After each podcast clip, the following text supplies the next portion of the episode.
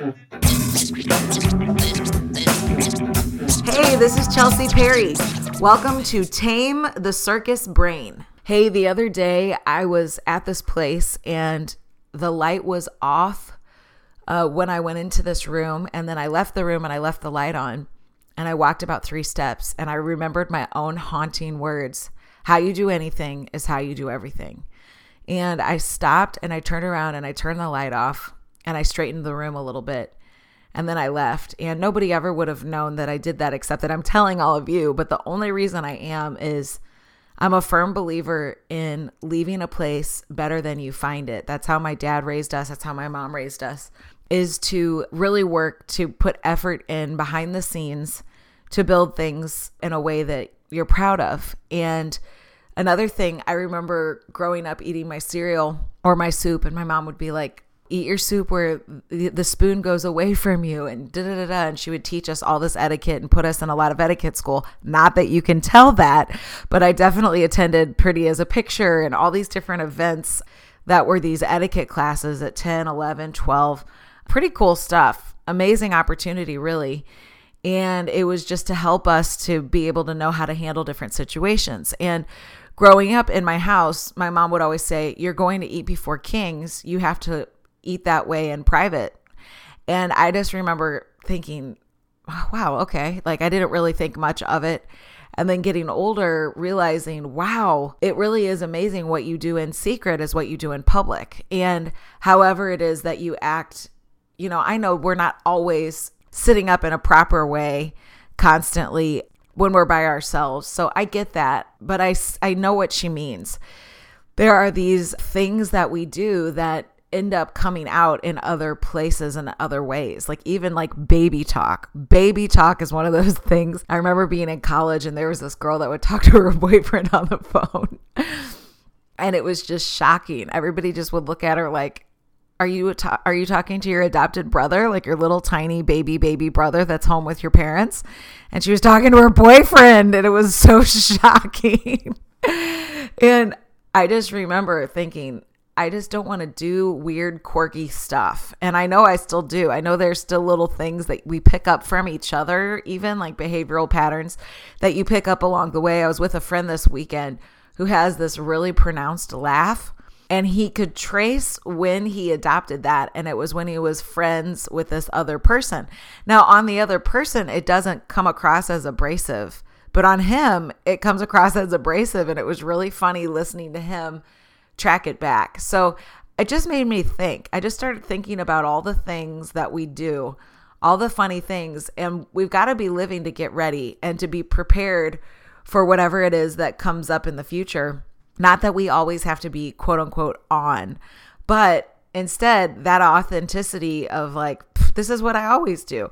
And even having manners, even when nobody's around, I really work on that. I work on implementing etiquette and manners when I'm by myself so that it's a habit where I don't even have to think about it when I'm with, with other people. And I think that's been a trick that's really helped me. Even though I'm not saying I have impeccable manners, it's just easier to do the whatever is your habit. And so I w- I've been thinking about that this week that whatever you do with anything, you do with everything. Like any little thing that you do, like if you're in the habit of picking up trash wherever you're at, it's amazing because that's how, you know, we were raised my in my family, you always leave the place better than you find it. So wherever I am, I'm straightening chairs and picking things up because that was what I was raised to do. I didn't know that that wasn't normal. I didn't know that everybody wasn't raised that way. And so um, it's just a funny kind of thing, but it's an amazing thing when it's your lifestyle. And so I just want to encourage you to decide what do you want your lifestyle to be? What do you what kind of person do you want to be in public? Work to be that person in private. And it's so much easier to maintain habits than it is to put something on. I, it's so exhausting and draining to try to prop ourselves up and pull ourselves together. Even like with posture. Right now as I'm talking, I'm working to sit up straight and it's just funny how quickly we start having an arch in our back. I don't know what it is, but it feels like anything you want, you have to fight for. It doesn't seem like we naturally gravitate towards the right thing. It's that if we want to have a healthy lifestyle, we have to fight for it because we naturally gravitate towards the things we shouldn't. If we want to have healthy relationships, we have to fight for them because we naturally get bored or we naturally start wondering what's around instead of being happy with who we're with. It's just a natural uh, human instinct. It's an interesting thing that we veer. We kind of veer naturally instead of staying true naturally. And so, something that I just am endeavoring to do is live completely true and private so that you can just live that way as a habit where you're like, I'm not doing that. I don't do that because it's not part of my lifestyle choice. I've made a choice to stay over here. So, why would I secretly go over there? because it's a lot harder to make the right decision when we position ourselves in the wrong place. And so I just think in every area of our lives, however we make the choice to live is going to make it easier to maintain it. Even just with P90X, I know I've been talking about that a lot. I'm on day like 79 today or something. I don't even remember what day I'm on, but I'm just continuing to do it and it's such a habit now. But in the beginning, it took so much effort. I had to like make myself, no, I am doing this today. And for the first whole week, physically, I was, I just felt rough. You just feel kind of awkward doing these moves. You know, they're things that are out of your comfort zone. And it's amazing that it's at your house because nobody can see you unless you want them to. and so it helps you to break ground with the new thing where people aren't watching you try to do these bizarre things and you're realizing, wow, I have a lot I have a lot of room to grow in this area.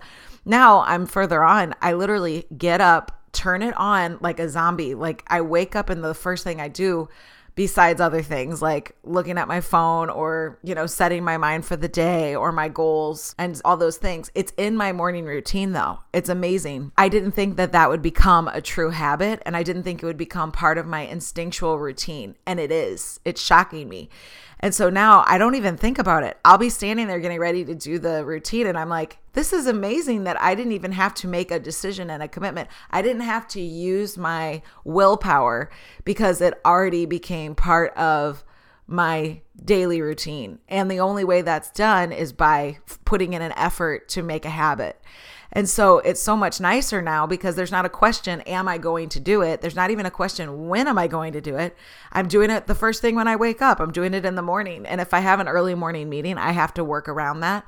But other than that, I build my my day, I craft my day in a way that I can get that done before anything else because it's just hard for me to work out at night. People do it. It just takes a lot more time, energy, willpower or something.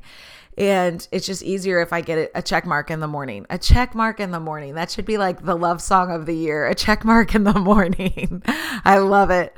So um, it energizes me and I feel this sense of accomplishment and I'm just so excited about it. And so I think there are a lot of other things like that. Like if you decide, because we know the things we talk about all the time. We know we have these tanks spirit, mind, and body that we've got to invest time in those three areas staying healthy we know that we have our roles of whatever the roles are that you are in in life. I am a daughter, a sister, a friend, an employee, an employer, uh, an artist. These are my different roles that I function in. And I'm not always at 100 with all of them, but I take rounds and I go invest time to make sure that I'm not letting anything be neglected.